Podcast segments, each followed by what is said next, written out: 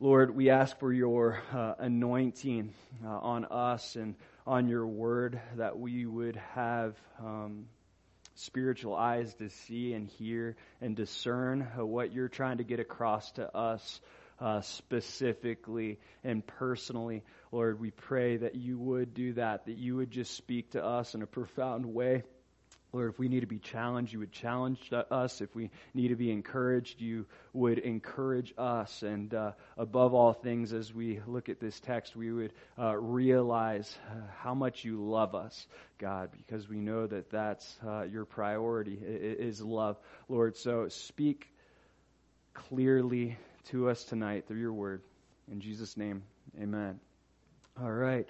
Uh, so, if you recall, we ended 1 Samuel chapter 31, and Saul died, right? He, he died just as uh, what Samuel prophesied uh, about him. Then we get to 2 Samuel uh, chapter 1. David, he mourns over the death of King Saul. And later on in 2 Samuel chapter 2, we see David is finally anointed king but he's not quite yet anointed king of Israel. And that was the promise to David that he would be the king of Israel. Right now, in the present moment, he's only the king of Judah, only uh, the king of one of 12 tribes. Well, if you were with us last week, you'll remember that just as David becomes king of Judah Abner, who was the commander of Saul's army, the army of Israel, he goes and finds Ishbosheth, uh, Saul's last remaining son, and he anoints him king over the rest of Israel. So we see Israel right now is a kingdom divided. God has appointed David to be king of Israel, but a man came and appointed Ishbosheth as the king of Israel. So David is the king of Judah, Ishbosheth is the king of Israel. We know God's promise again was that David would be king of all of Israel. And that this chapter we'll see despite the division in Israel, despite the uprising against David, despite these power hungry men, despite all these little obstacles getting in the way of God fulfilling his promise to David, God's promise still stands. That's the title of this teaching. His promise still stands. His promise still stands.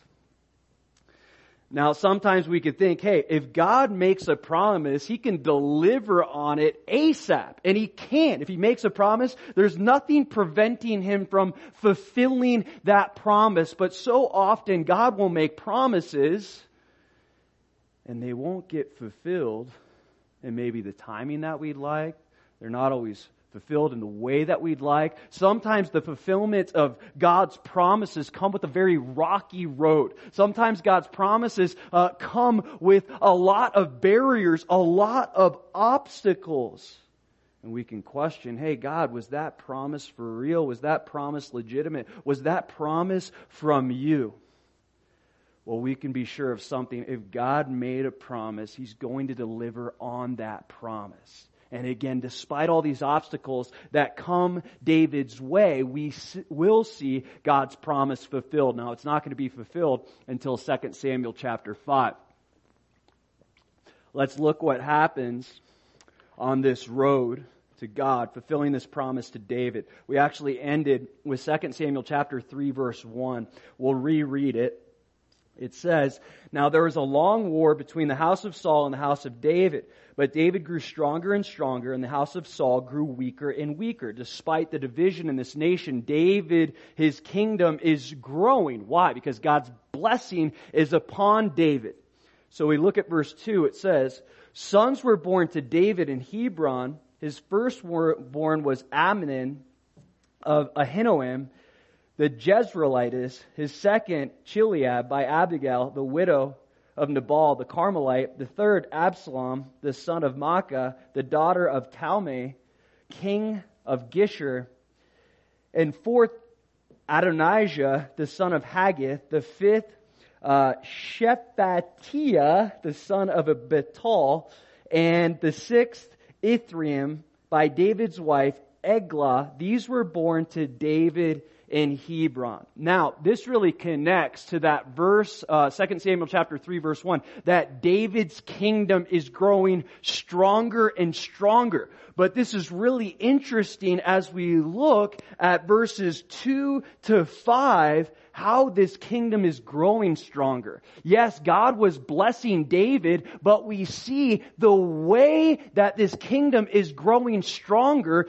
isn't all from the Lord. Meaning, David's kingdom is being established on things that it shouldn't be established on. What I'm getting at is the many wives that David has. That wasn't part of God's plan, and I'll show you that in just a moment. Let me make the point. It's as if David is trying to fulfill God's promise in his flesh, and we can do that. We can attempt to fulfill God's promise in his flesh. Not him becoming king, but him strengthening and growing and establishing his kingdom. And this is point number one of three. Our flesh can't fulfill God's promises. Our flesh can't fulfill God's promises. David wasn't establishing his kingdom exactly the way that God wanted him to. Why do I say that? Look at Deuteronomy chapter 17.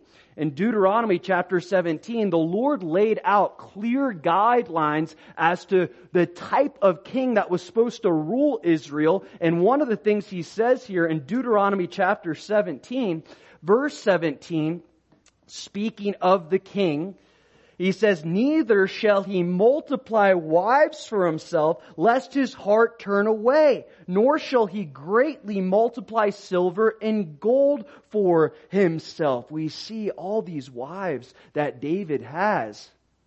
That wasn't a part of God's original plan. God created man, He created uh, woman, one man, one woman, those two coming together, one flesh. That was God's intention all along. And people can look at the Bible and say, we see polygamy and God supports polygamy and all these different things. Just because we see polygamy in the Bible doesn't mean that God supports it.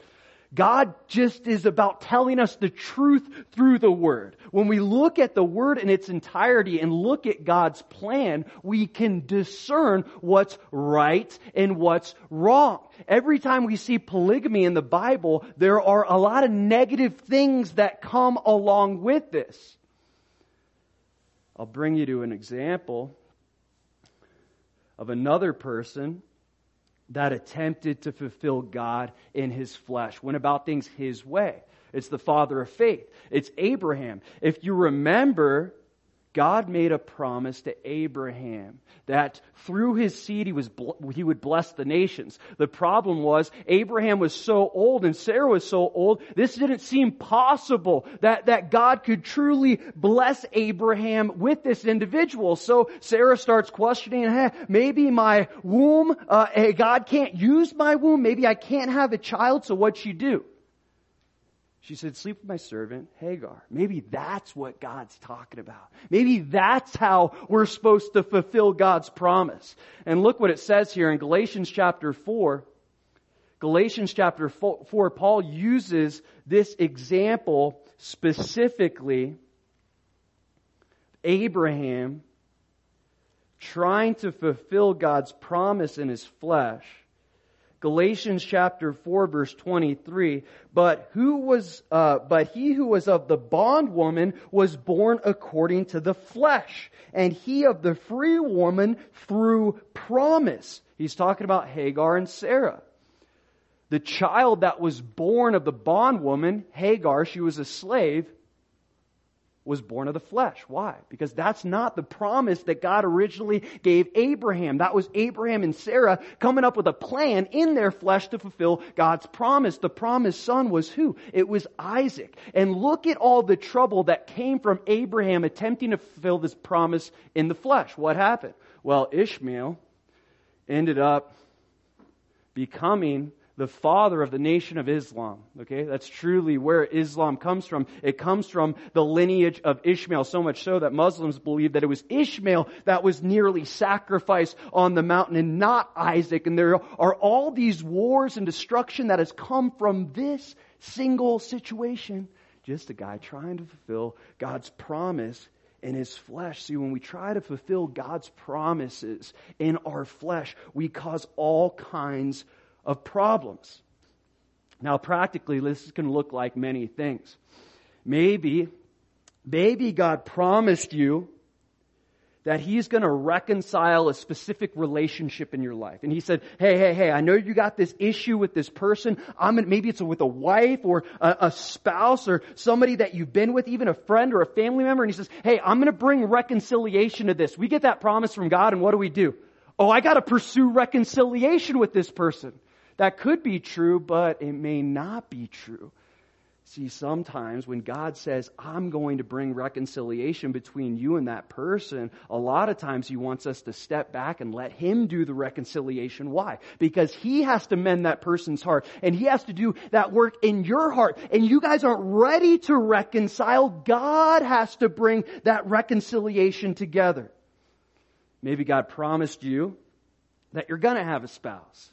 He promised you one day you're gonna have a husband. One day you're gonna have a wife. And we could take that. God said, I'm gonna have a wife, or He said, I'm gonna have a husband, and we can go on this dating rampage looking at every single guy and girl that we see and think, this is the one that God sent me and try to convince ourselves that God's promise is fulfilled through this person. But it may not be true. See, God is the one that fulfills his promises. We don't fulfill God's promises. We do have a responsibility, which I'll get into uh, in a second. But often when God gives us a promise, one of our primary responsibilities is to wait. We see in 2 Peter chapter 3, in 2 Peter chapter 3, Peter makes this very clear. 2 Peter chapter 3 verse uh, 9. He says, The Lord is not slack concerning his promises, as some count slackness, but is long suffering toward us, not willing that any should perish, but that all should come to repentance. You hear that? The Lord is not slack concerning his promises we can't take his patience for weakness. Just because there's a time gap between the time that God made a promise and the fulfillment of that promise, it doesn't mean that God is not faithful. It doesn't mean that God is not able. He makes promises at a specific time, an appointed time, and he fulfills those promises at an appointed time. There's often a reason why there's that time gap there. And what's the reason? Well, it could be many reasons. One of the primary reasons is that God is trying to produce precious faith in us. He wants us to trust Him. And how, how, how much trust do we have if God makes a promise one day and He answers that promise later on that day? We didn't really have to go through a long span of time and, and waiting on the Lord and trusting in His faithfulness. This is why He often has that time gap in between the time that He makes the promise and the time that He fulfills the promise. Again, that doesn't mean that we don't have a responsibility. Our responsibility is to trust God's promises, to wait until He delivers. And when he delivers on his promise, yes, move forward and take hold of the promise. See, David, though the Lord's blessing his kingdom, what's happening between verses 2 and 5 in 2 Samuel chapter 3 is, is not right. it wasn't God's intended plan. And this promise that he attempts to fulfill in his flesh, if you will, and having all these wives, because that's what was culturally popular, and having all these sons, it wasn't bad for him to have all these sons, but each of the sons that he has is from a different wife. He has six wives and six sons the fact that he has all these wives is going to cause him tremendous amounts of problems, specifically through the sons that are birthed. Let's look at a couple of these sons. We'll get into uh, them a little bit later in 2 Samuel. And then if we get to, to 1 Kings, even more so. These sons, Amnon, the firstborn son, you know what he did? He ended up raping his half sister. Okay, he raped his half sister. Well, if David only had one wife, then Amnon wouldn't have a half sister, and that may not have happened. Okay, now guess what happens after that? Absalom gets upset that Amnon raped his half sister. So what does he do? He kills him and then he proceeds to take over the kingdom. He tries to take David's kingdom. David flees, the Lord resolves it, and then we see Absalom is killed. Then you have Adonijah, the fourth born son, and what does he do? He tries to take the throne from David too. See that start to happen in 1 Kings chapter 1. Then, not only that, he takes one of David's concubines. Another issue. If David had one wife and he didn't have any concubines, that situation likely wouldn't have happened. You see all these issues that proceed simply because David wasn't establishing his kingdom exactly the way the Lord intended. As much as we love David, he makes some poor choices here and there. He is just a man. But I want to point to something to look at this positive character quality that we see in David in the midst of all these different wives. In 2 Samuel chapter 3, verse 5, look what it says. After he has a sixth son with his sixth wife, it says, These were born to David in Hebron. They were born in Hebron. What does that tell us? David hasn't moved from the last place God called him to be. He, he didn't take off. He didn't pursue taking over the rest of Israel. God called him to dwell in Hebron. That's what it says in the last chapter. And he dwelt in Hebron. He didn't look for the next thing. He was content in the present thing. He has these kids exactly where God had him. So at least in that sense, he's being faithful. 2 Samuel chapter 3, verse 6.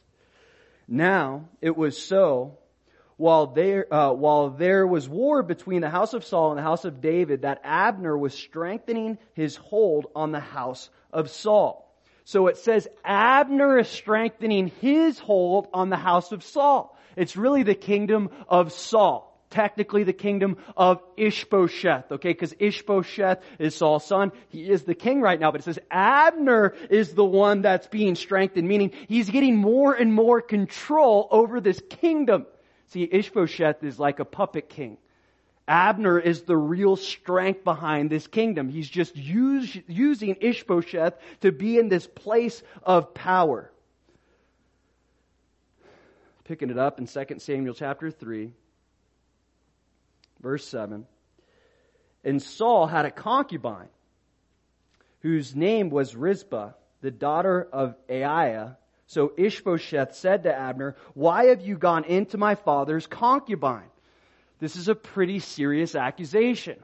Well, Saul's dead. What's the big deal? Well, in that culture, uh, if a king had a concubine, even if that king died, that concubine in their eyes still belonged to the king. So the concubine couldn't be with another man. So in their eyes, in Ishbosheth's eyes, this concubine still belongs to King Saul. So this was a tremendous accusation. Not only that, if you took a king's concubine, basically you were saying, I'm the king now. I'm the king now. I'm the one that has the authority to take whoever I please. Now the question comes, did Abner really take the concubine? Did, did he really sleep with Saul's concubine? The text isn't very clear. The text doesn't tell us exactly whether or not Abner actually slept with the concubine. Did, uh, did Ishbosheth make this up because he was threatened that Abner was getting stronger in the kingdom and essentially taking over the kingdom? Maybe. But it seems like because it's such a harsh accusation, such a serious accusation, it seems surprising that Ishbosheth would make something like this up. You know, just make it up like he just came up with this thing. I really don't know whether Abner did this or not. The text isn't clear, even as we continue. But it does seem that Abner has this issue with entitlement. He is power hungry. That's why he established Ishbosheth from the beginning. It's not that he wanted Ishbosheth to be the king. He wanted to be in power and he knew Ishbosheth was a very weak man. He wasn't doing this for the glory of God or the benefit of Israel. He was doing that for the benefit of self. So when you look at that character quality, perhaps he thought he was entitled to the king's possessions. Perhaps he thought he was entitled to the king's concubine. The text goes on.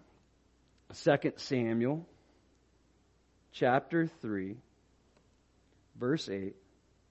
Then Abner became very angry at the words of Ishbosheth and said, Am I a dog's head that belongs to Judah? Today I show loyalty to the house of Saul your father, to his brothers and to his friends, and, uh, and have not delivered you into the hand of David. And you charge me today with a fault concerning this woman. So Abner gets mad. Is he mad because this is a false accusation? Or is he mad because he believes he has the right, because of all the things that he did, he has the right to Saul's concubine. Again, we don't know, but we continue to see these faulty character qualities in Abner. Look what he says again. He says, today I show loyalty to the house of Saul in your father. He says, Basically, I've been doing all these things because I've been loyal to King Saul, but we know that that's not the truth, and we'll see this play out even in this chapter. Abner only cares about number one. He only cares about himself. He's not doing this out of loyalty. He's doing this for his own selfish gain. So he says, he says, and I've not delivered you into the hand of David. I could have delivered you into the hand of David all this time, but I didn't. I've been protecting you, Ishbosheth. I've been on your side all along, and you're gonna charge me with this accusation that I slept with this woman. He goes on to say in 2 Samuel chapter 3 verse 9, May God do so to Abner and more also if I do not do for David as the Lord has sworn to him. We'll get into this a little bit more, but Abner was aware of the promise that God made to David concerning the kingdom. Okay, he was already aware of it. We see the rebellion once again in Abner. Verse 10, to transfer the kingdom from the house of Saul and set up the throne of David over Israel and over Judah from Dan to Beersheba and he could not answer Abner another word because he feared him. So Abner says, well, if this guy's going to accuse me of this, whether it's true or not, maybe I'm better off with David. This is what Abner's thinking. Right now, I'm basically the one in charge, so I can make a covenant with David because I'm really the commander of the whole army of the 11 tribes, the whole army of the rest of Israel other than Judah. So maybe I can use this as some type of advantage to get me in a high ranking position in David's kingdom. So Abner, after he says these things, Ishbosheth can't respond, it says in verse 11, because he feared him. We see the weakness of Ishbosheth. We'll continue to see the weakness of this man. He's afraid of Abner. He's not really the king that God would have because he's not the king that God has chosen. And we see Ishbosheth must be aware of the promise that God made to David. We see that many people across the nation were aware of this promise. Abner's obviously aware of it. Ishbosheth likely was too, but we see in Ishbosheth he had a fear of man. He didn't have a fear of God. He didn't have a fear of God. Because if he had a fear of God, he would have never taken the position of king to begin with. So now he has something to be afraid of. Not only is his right hand man against him, but he's up against the Lord and the Lord's anointed. 2 Samuel chapter 3, verse 12.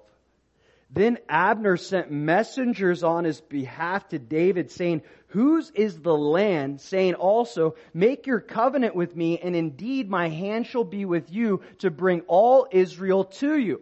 So Abner offers to make a covenant with David and basically says, hey, I'll help establish you as the authority. I'll support you as king of Israel. You can have the rest of the army and all the other tribes. I'll go to bat for you. I'll be essentially your campaign manager, which we'll see later. So we asked David to make this covenant. And David's going to accept this covenant. But this isn't a covenant that David should trust. Why? Because it's a covenant of man, and it's not necessarily the covenant of God. This is the second point. Trusting God's promises, not man's. Trusting God's promises, not man's. Think about this, okay? It was only a chapter ago, okay? Don't know exactly how much time has gone by, but it was only a chapter ago that Abner caused a rebellion, caused a, basically a, a, civil war, if you will, by anointing this other king when David was actually the rightful king. Why would you trust a man, or a woman for that matter, who's in rebellion against God? Why would you trust someone that says anything when they're in direct rebellion against God? Now you could say, well, this is repentance on Abner's part. I wouldn't give him that just yet because I don't think he's doing any of these things for the Lord. He's doing it for self. See, Abner, he could be sincere in this covenant that he's making with David, we don't really know. He's not going to get a chance to prove himself. Uh, next week, Joab is going to kill him, not to ruin the story. But the point is that we shouldn't trust the promises of man, especially trusting the promises of man over the promises of God. The Bible talks about this time and time again. Let me show you. It's Psalm 118, verse 9. We're going to look at a couple places. Psalm 118. Look at verse 8. Even gives us a little more. It is better to trust in the Lord than to put confidence in man. It is better to trust in the Lord than to put confidence in princes. We're called to trust in the Lord, not necessarily put our trust in man. The Bible, as I mentioned, talks about this quite a bit. There's actually even fruit that comes from trusting in the Lord versus trusting in man. Jeremiah talks about it in Jeremiah chapter 17. In Jeremiah chapter 17, he says this, verse 5 to 8. Jeremiah 17, verse 5 to 8. It says, Thus says the Lord, Cursed is the man who trusts in man and makes flesh his strength, whose heart departs from the Lord, for he shall be like a shrub in the desert and shall not see when good comes, but shall inhabit the parched places in the wilderness in a salt land which is not inhabited. So we see when we put our full trust in man, we're setting ourselves up for failure, God tells us. But look at the difference between trusting in man versus trusting in God, verse 7. Blessed is the man who trusts in the Lord and whose hope is the Lord, for he shall be like a tree planted by the rivers, which spreads out its roots by the river and will not fear when heat comes, but its leaf will be green and will not be anxious in the year of drought, nor will cease from yielding fruit. The Bible says don't put your trust in man. Now, does that mean you can't trust anyone? Well, hopefully you have people that you can trust. But ultimately, our trust isn't in an individual, isn't in a person, it's in God. Why? Because trust in man is a trust that's always going to disappoint. Okay, I want you guys to be tra- transparent real quick. Have you ever made a promise that you didn't follow through with, that you didn't keep? Come on. Ever made a promise that you didn't keep? That's why I don't trust any of you guys. No, I'm kidding. Some of you I do. But the point is, we're not supposed to put our trust in man because we're flawed. Even if we intend on fulfilling a promise that we make, and we all do it. We all make commitments. Man, I really want to do this. I really want to follow through with this. And then for whatever reason, we blame it on schedule or whatever the case may be. I couldn't do it. God doesn't do that. God will never do that. He will never say, I'm going to do this and not follow through and do it. God is a God who follows through. Why? Because that's who He is. That's His character. And this is what He bases all of His promises on. Let me show you. It's Hebrews chapter 6. Hebrews chapter 6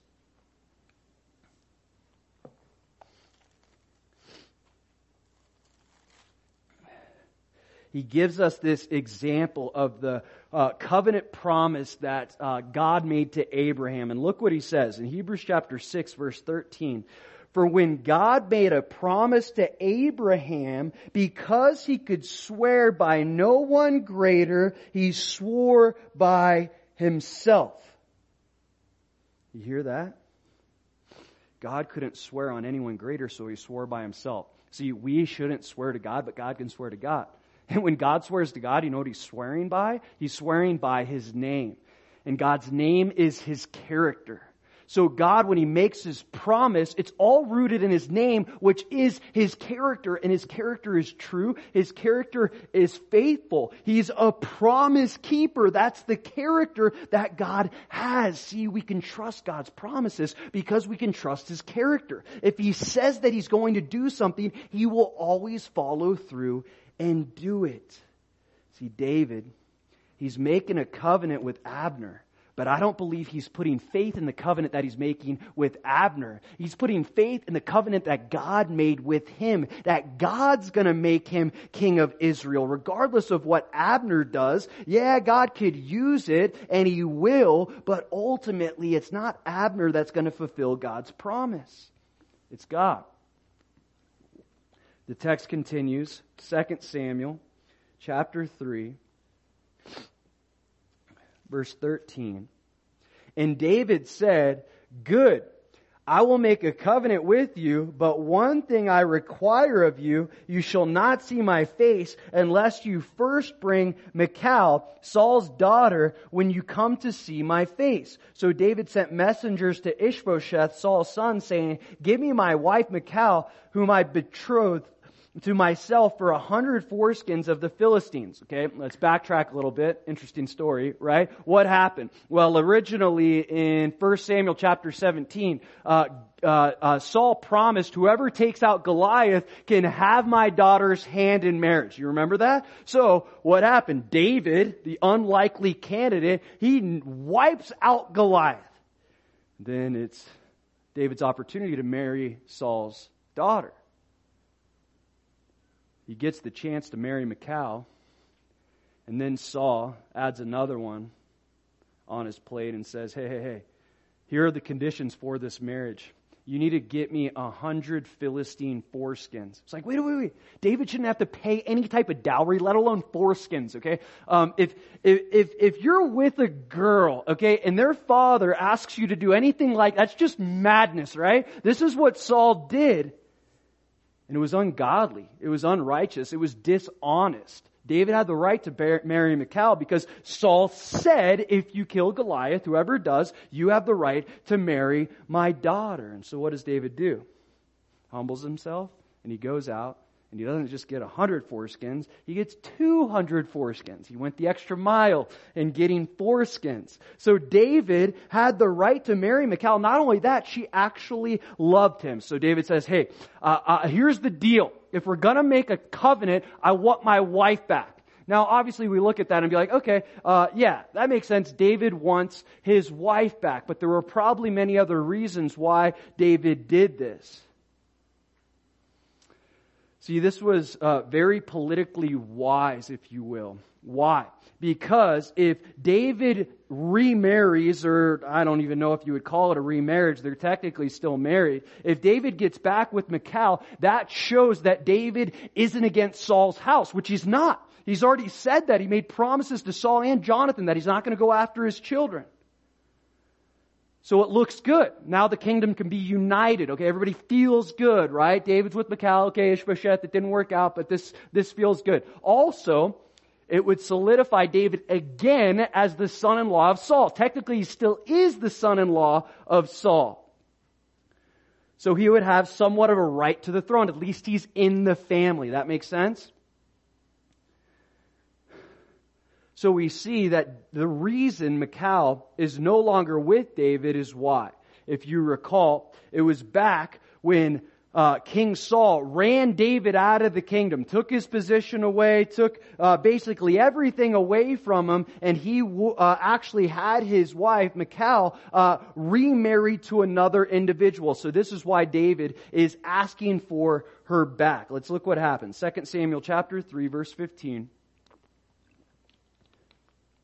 And Ishbosheth sent and took her from her husband, from Paltiel, the son of Laish. Then her husband went along with her to Bahurim, weeping behind her. So Abner said to him, Go return, and he returned. This is like the saddest thing ever, right?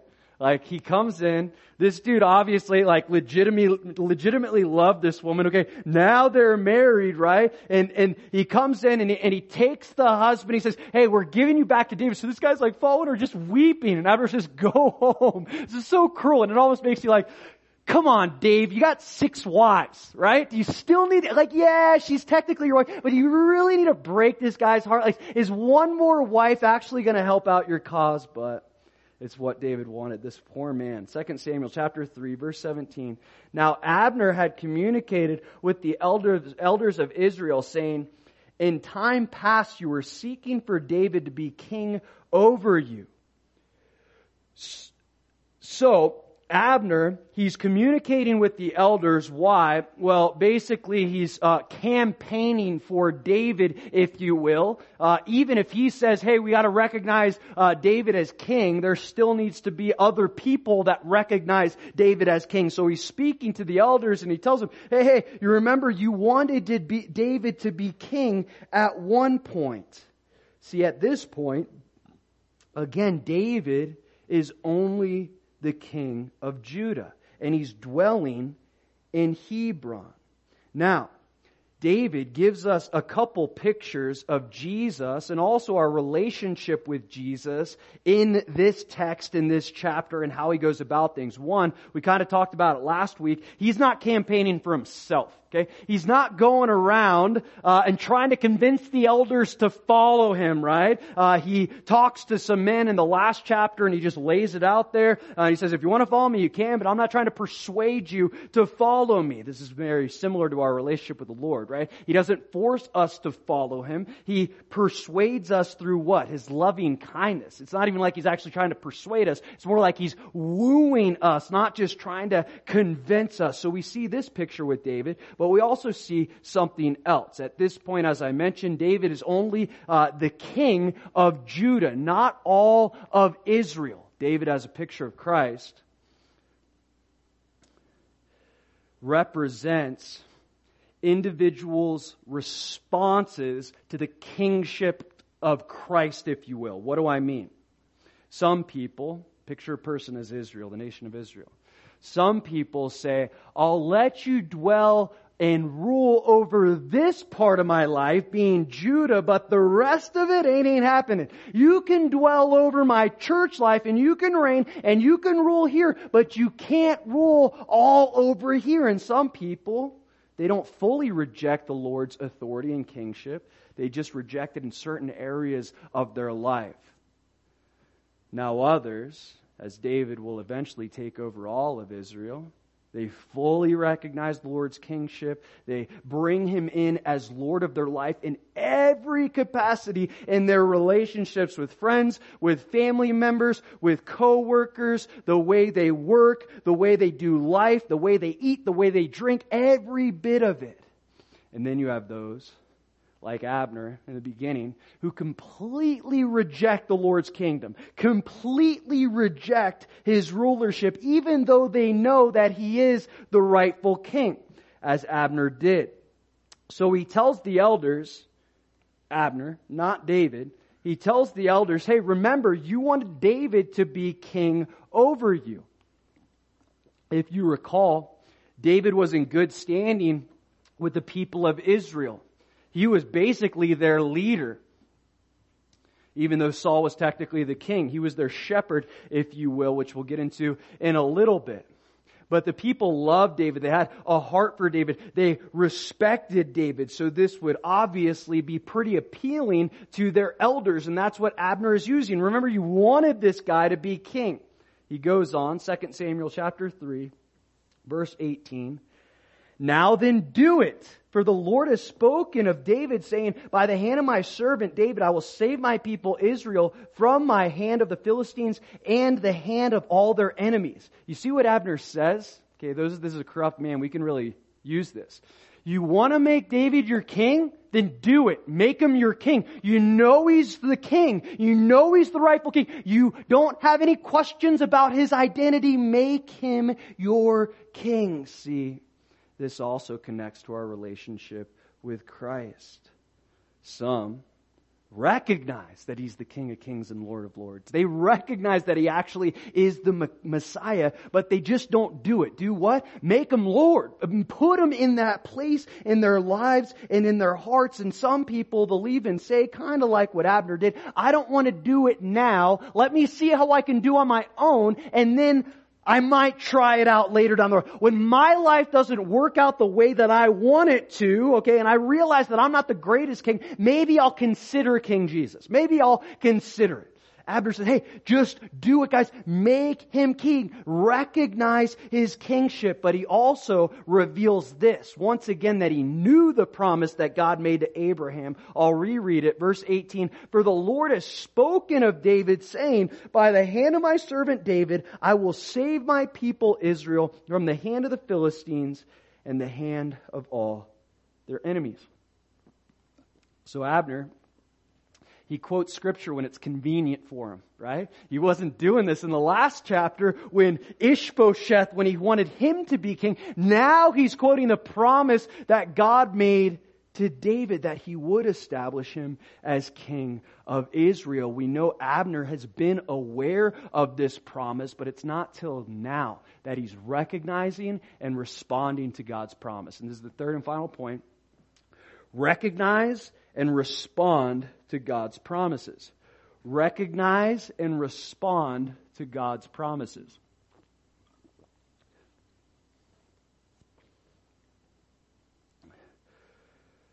The longer we wait to recognize and respond to God's promises, the more we delay the blessings of God. Abner's getting in the way of something that God's going to do. Now, God is using all of this, and Abner can't prevent God from fulfilling his promise. But in this moment, Abner is finally recognizing the promise of God. He's responding to it, and we have a responsibility to do this as well. We got to recognize God's promises, and God has so many promises in the Bible. I want to point you to one spot in 2 Peter chapter 1, 2 Peter chapter 1,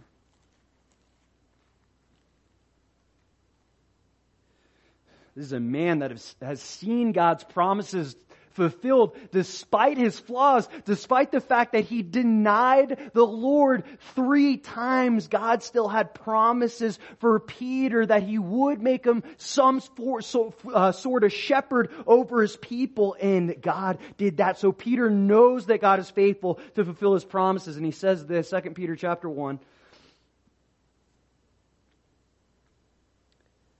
Verse 4 by which we have been given, by which have been given to us exceedingly great and precious promises that through these you may be partakers of the divine nature, having escaped the corruption that is in the world through lust. You see that? We've been given great and precious promises. There are so many things that the Lord uh, promises to us, just to name a few.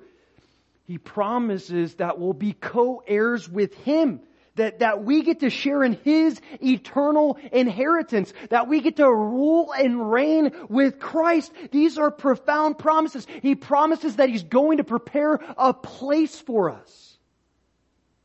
He promises that we're going to spend eternity with Him. He promises that He's going to come back for us. And there are so many other things that the Lord promises us, us, even individually, even personally, even specifically. And we gotta recognize, remember those promises, and then not only that, respond to His promises. How do we respond? Well, here's a good example. In Hebrews chapter 11, back to the promise that Abraham was given from God. Sarah was obviously a crucial part of this promise. And this was for her as well. In Hebrews chapter 11, verse 11, it says, By faith, Sarah herself also received strength to conceive seed, and she bore a child when she was past the age because she judged him faithful who had promised. Though she laughed in the beginning, she judged God faithful. And she responded to the promise of God. How? She performed the act that got her pregnant. Okay, that was even an act to fulfill a promise, at least fulfill her part in fulfilling God's promises. See, we do have a responsibility, as I mentioned earlier. In Sarah's case, this seemed absolutely impossible. Again, literally laughable that God could fulfill this type of promise. And though she might have had some doubt in the beginning, she ultimately believed God, responded to his promise, and because she responded, she saw the promise fulfilled. What if she wouldn't have responded to God's promise? We don't know what would have happened. But that was her part of it. That was her piece of it. As I mentioned before, we do have a responsibility in God's promise. Sometimes it's to wait. Sometimes it's to act. We only know if we're seeking the Lord, seeking direction from Him, and how we're to respond to the specific promises that He gives us. Maybe some He says, I want you to wait. And some of them He says, I want you to act. Or some of them He says, I want you to wait. And then there's an appropriate time to act. But don't act when I tell you to wait, and don't wait when I tell you to act. If we're in tune with Him, if we're seeking Him, we're going to have clarity as to how He wants us to respond to these things. Why? Because He also makes a promise if you seek me with your whole heart, you'll find me. You're going to find me if you're truly seeking the Lord. If we're seeking the Lord with our whole hearts, He's going to respond to us. Maybe not right off the bat, but eventually He will. I also want to point something else out here with Abner. Look what he's doing. He recognizes God's promise. He acknowledges God's promise. And then he goes and spreads God's promise with other people. Now, Again, I question Abner's sincerity, right? Because we know already that he's power hungry and he has a history of rebellion. And it wasn't like, okay, one day Abner was praying and then all of a sudden, uh, the Lord like reminded him, hey, the kingship is really David's. And then Abner said, oh man, I don't want to bring this separation between me and God. Uh, I, I, I need to repent of this thing. We see that it was Abner's circumstances that dictated his repentance. It's because Ishbosheth and him had a beef, had some beef about uh, Saul's concubine. So I don't know if Abner is doing this out of sincerity. I doubt it, but nevertheless, he's spreading the truth that David is the rightful king. See, some people they quote the scriptures when it's convenient for them to try to fulfill their own agenda. Other people, they recognize the truth of God's word. They preach God's word, even for their own selfish gain. And Paul talks about this specifically in Philippians chapter 1, and I love how Paul puts this because sometimes this can get me frustrated when I see some of these things happening. But I remember this scripture. In Philippians chapter 1, Paul says this. Verse 15. He says, Some indeed preach Christ, even from envy and strife, and some also from goodwill. The former preach Christ from selfish ambition, not sincerely, supposing to add affliction to my chains. But the latter out of love, knowing that I'm appointed for the defense of the gospel. What then? Only that in every way, whether in pretense or in truth, Christ is preached. In this I rejoice, yes, and will rejoice. He says, as long as the truth is getting out there, yeah, we, we got guys with questionable characters, but if they're preaching the cr- truth, I'm glad that Christ is just getting preached. Maybe this is the same way that God is looking at Abner. Even though this is a man that's doing this with selfish ambition, at least he's speaking truth that the kingdom is actually to be under David's authority. 2 Samuel chapter 3 verse 19. And Abner also spoke in the hearing of Benjamin. Then Abner also went to speak in the hearing of David in Hebron, all that seemed good to Israel and the whole house of Benjamin. So Abner and 20 men with him came to David at Hebron, and David made a feast for Abner and the men who were with him. Then Abner said to David, I will arise and go and gather all Israel to my lord the king, that they may make a covenant with you, and that you may reign over all that your heart desires. So David sent Abner away, and he went in peace. You see that? David just had a feast with his enemy. Abner, the guy that rebelled against him in the last chapter, yeah, he's trying to make a covenant, but this dude was just David's enemy. Remember when David writes in Psalm 23, in Psalm 23 verse 5, you prepare a table before me in the presence of my enemies. This is interesting. I don't know if this is the specific situation that he's talking about. I bet it happened more than once, but David is confident to have a feast with his enemy. Why?